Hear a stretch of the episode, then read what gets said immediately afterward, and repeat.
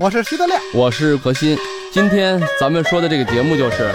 收藏紫禁城。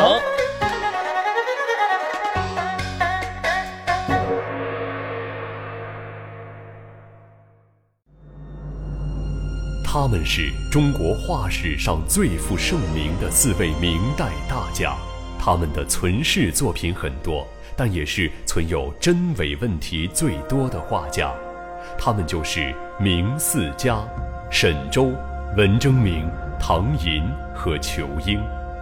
二零一四年，台北故宫推出明四家特展，展出院藏珍品。明四家的绘画到底有什么特点？展览上我们能看见哪些展品？今天艺海藏家说说两岸故宫所珍藏的明四家精品。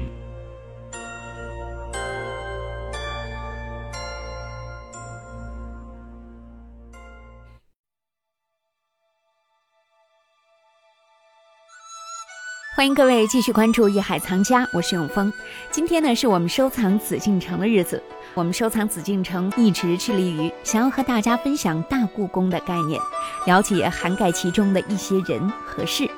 鉴于台北故宫今年的展览重头戏明四家特展，我们特地采访了台北故宫博物院书画处副研究员陈韵如，以及我们栏目的老朋友何鑫，让我们一起透过展览了解明四家的故事和他们的艺术风格。我们艺海藏家主持人乐山曾在文征明特展期间前往台北故宫博物院，采访了书画处副研究员陈韵如。好，接下来我们先听一听台北故宫策划这次明四家特展的想法和意义。欢迎走入艺海藏家。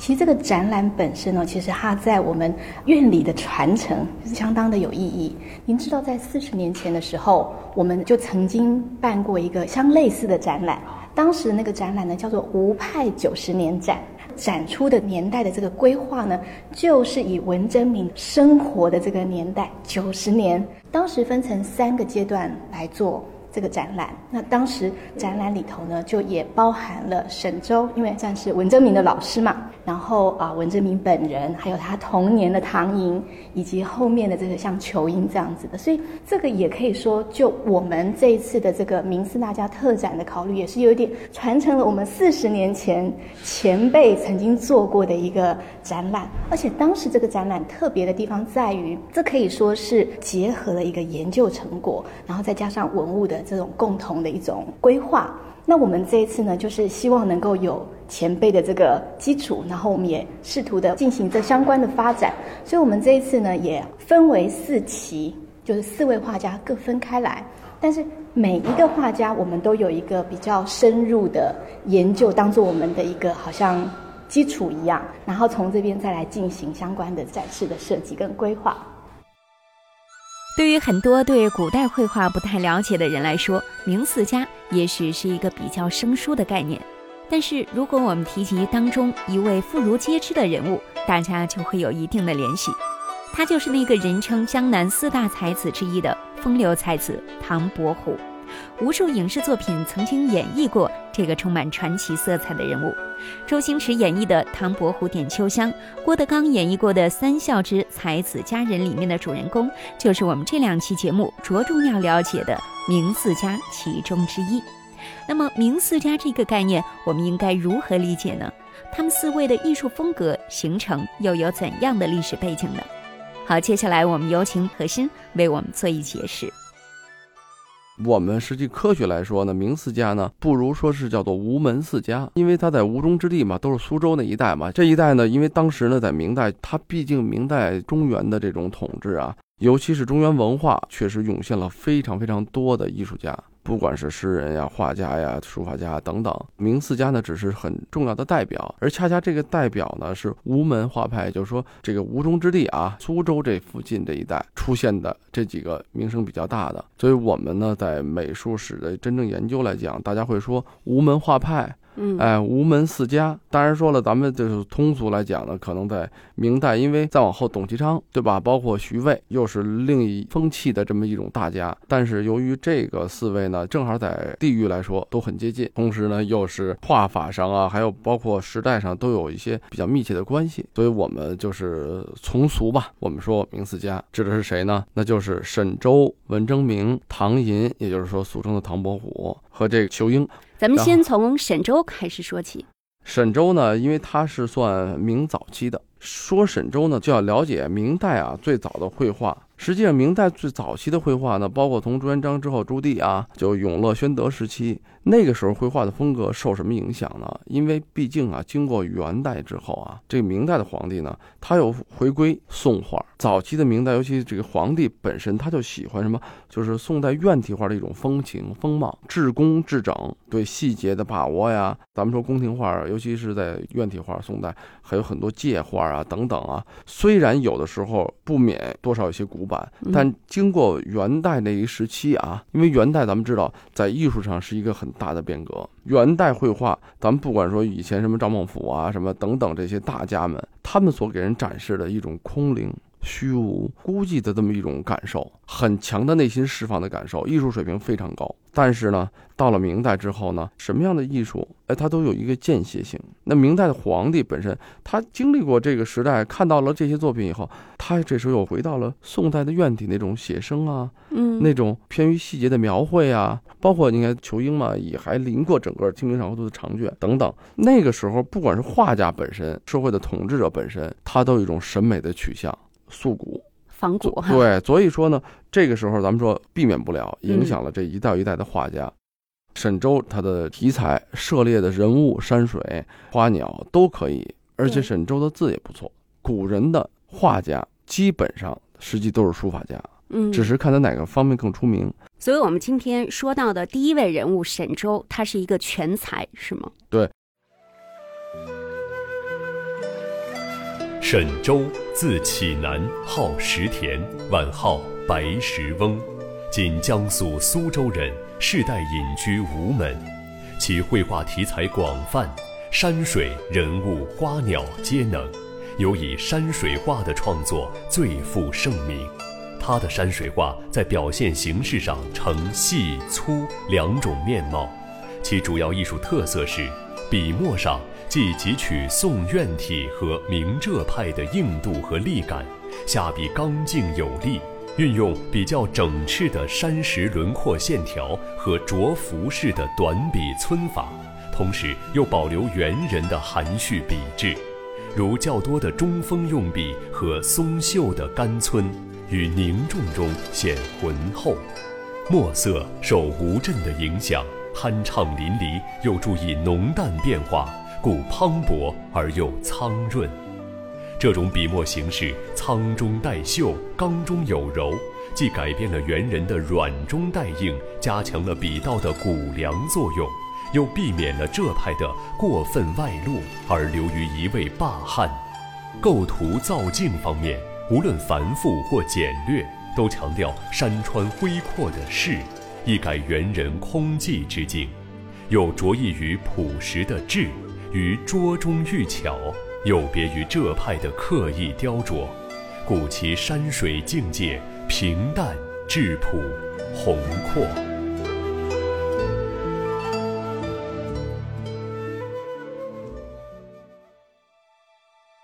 我们这两期所要了解的明四家，您都是在江苏苏州从事绘画活动，而苏州呢，古为吴地，因此又称沈文唐裘为吴门四家。其中沈周、文征明都擅长画山水，上承中国山水画的传统。唐寅山水人物俱佳，仇英以工笔人物青绿山水而见称。四个人呢各有所长，先后齐名，他们的作品都在中国绘画史上占有一席之地，并对后世产生了较大的影响。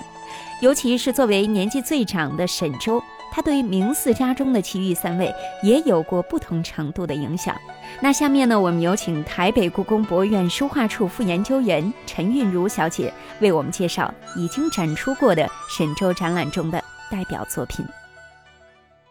最值得注意的当然是他这个纪年非常早的，大概是四十多岁就画的一个叫《庐山高》的这个作品。这个作品特别的地方在于，它其实是为沈周的自己的一位老师叫陈宽的做的，因为是比较大的这个立轴，画作做的时候，它这个题目叫《庐山高》啊。沈周自己在那个画面的最上面的地方也写了这个庐山高的整个那个文章一样的，那这个东西呢收在他自己的文集里头。我们透过这个文字跟画面的安排，我们发现沈周为这个老师做的这一张庐山高其实是祝寿用的。那这个祝寿的时候呢，一方面当然你要尝试有跟这个做寿的这种关联性，所以他选用庐山，而且庐山里头有很多故事，神仙故事都是说跟长寿的人有关系的。你看他这个点就取得很巧，用得很好。那接下来在画面表现的时候，他又用了一个跟陈宽这位老师的这个家族有关系的另外一个元代的画家叫王蒙的，嗯，他用了他的风格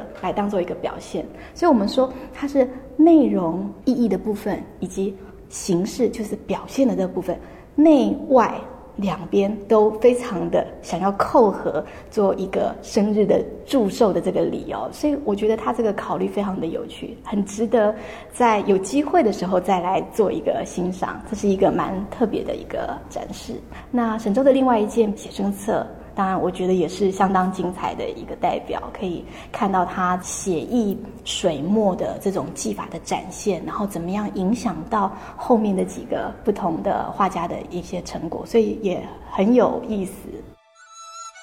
在已经结束的沈周展览当中，曾展出过沈周及其师友之作共六十九组件，分为沈周的艺术渊源、沈周的书法艺术和沈周的绘画特色三个单元，勾勒了沈周师友文艺与收藏概况、书法成就及绘画发展的脉络。到底沈周绘画的特色有哪些呢？我们接下来有请北京故宫博物院青年专家何欣为我们介绍一下。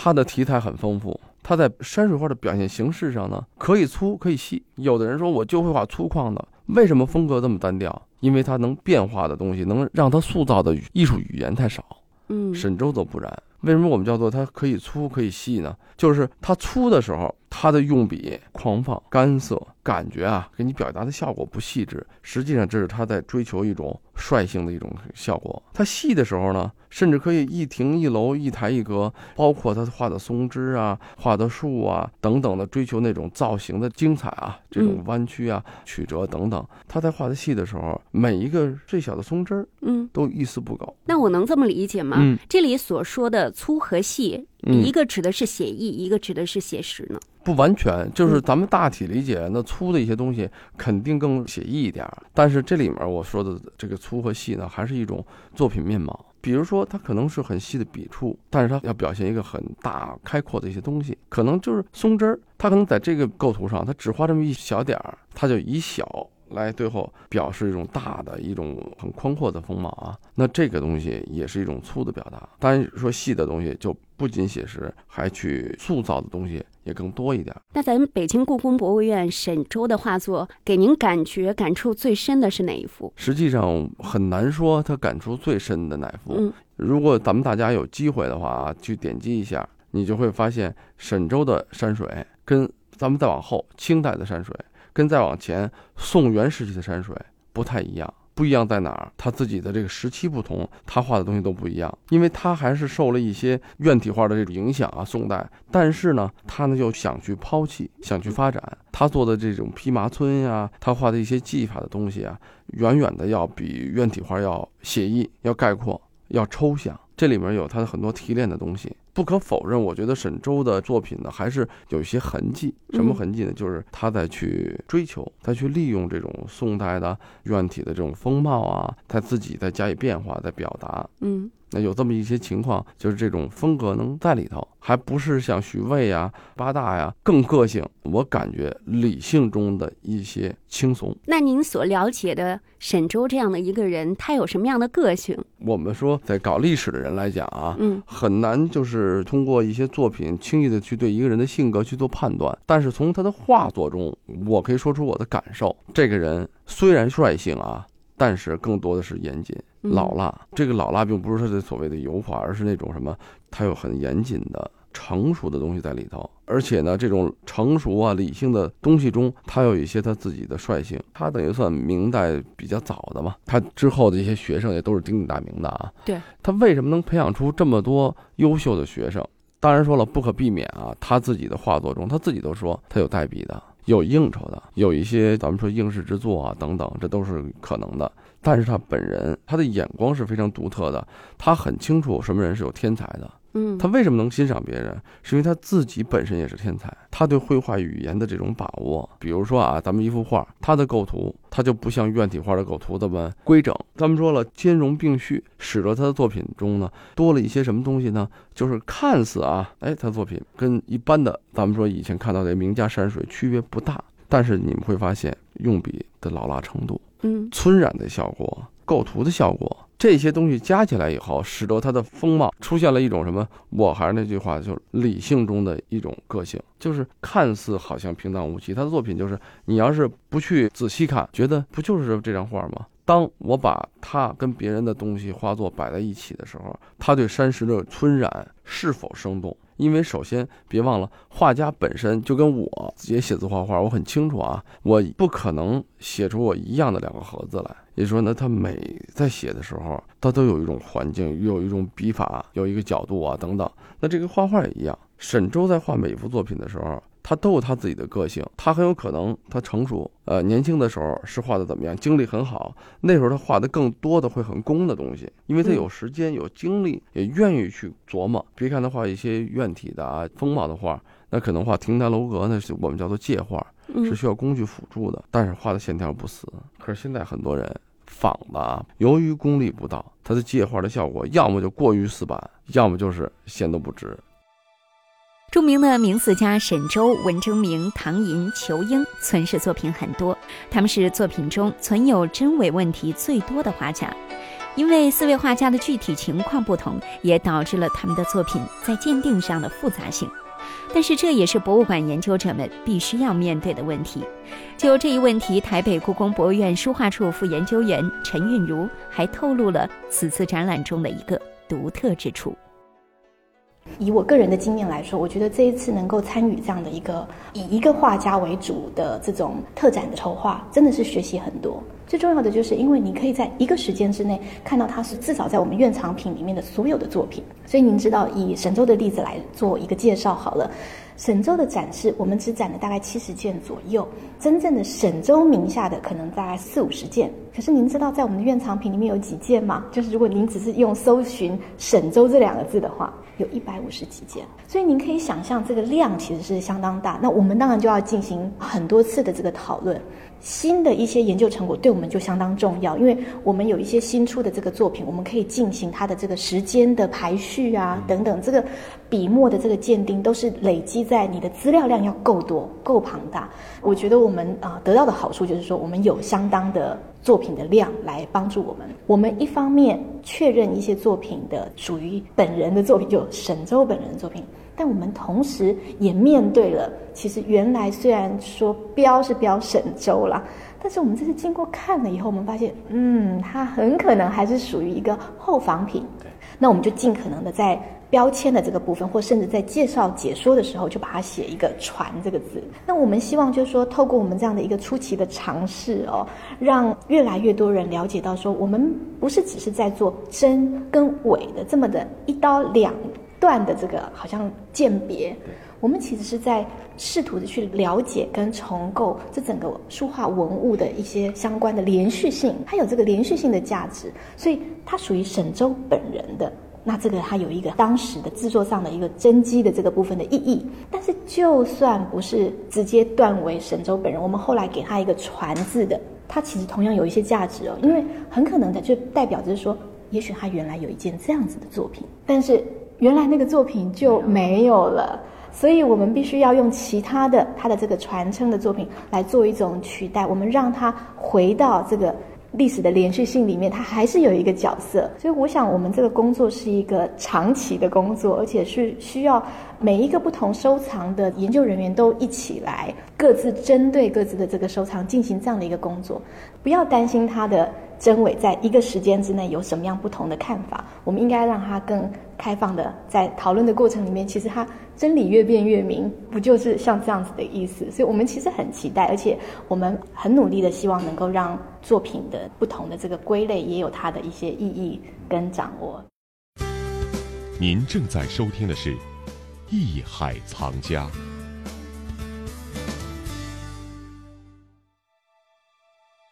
沈周的一生家居读书，吟诗作画，悠游林泉，追求精神上的自由，蔑视恶浊的政治现实，一生未应科举，始终从事书画创作。他学识渊博，富于收藏，交游甚广，平易近人，邀书求画者屡满户外，人们向他求画从不拒绝，甚至有人做他的赝品求为提款，他也欣然应允。也许正是因为这样的情形，使得后世对于沈周作品的真伪问题也成为一个不断研究、逐步改正的大课题。那么为什么沈周在明四家中居于首位呢？在民间又有哪些和他相关的故事呢？他的学生文征明的创作又有何特点呢？这里是艺海藏家，我是永峰，让我们待会儿见。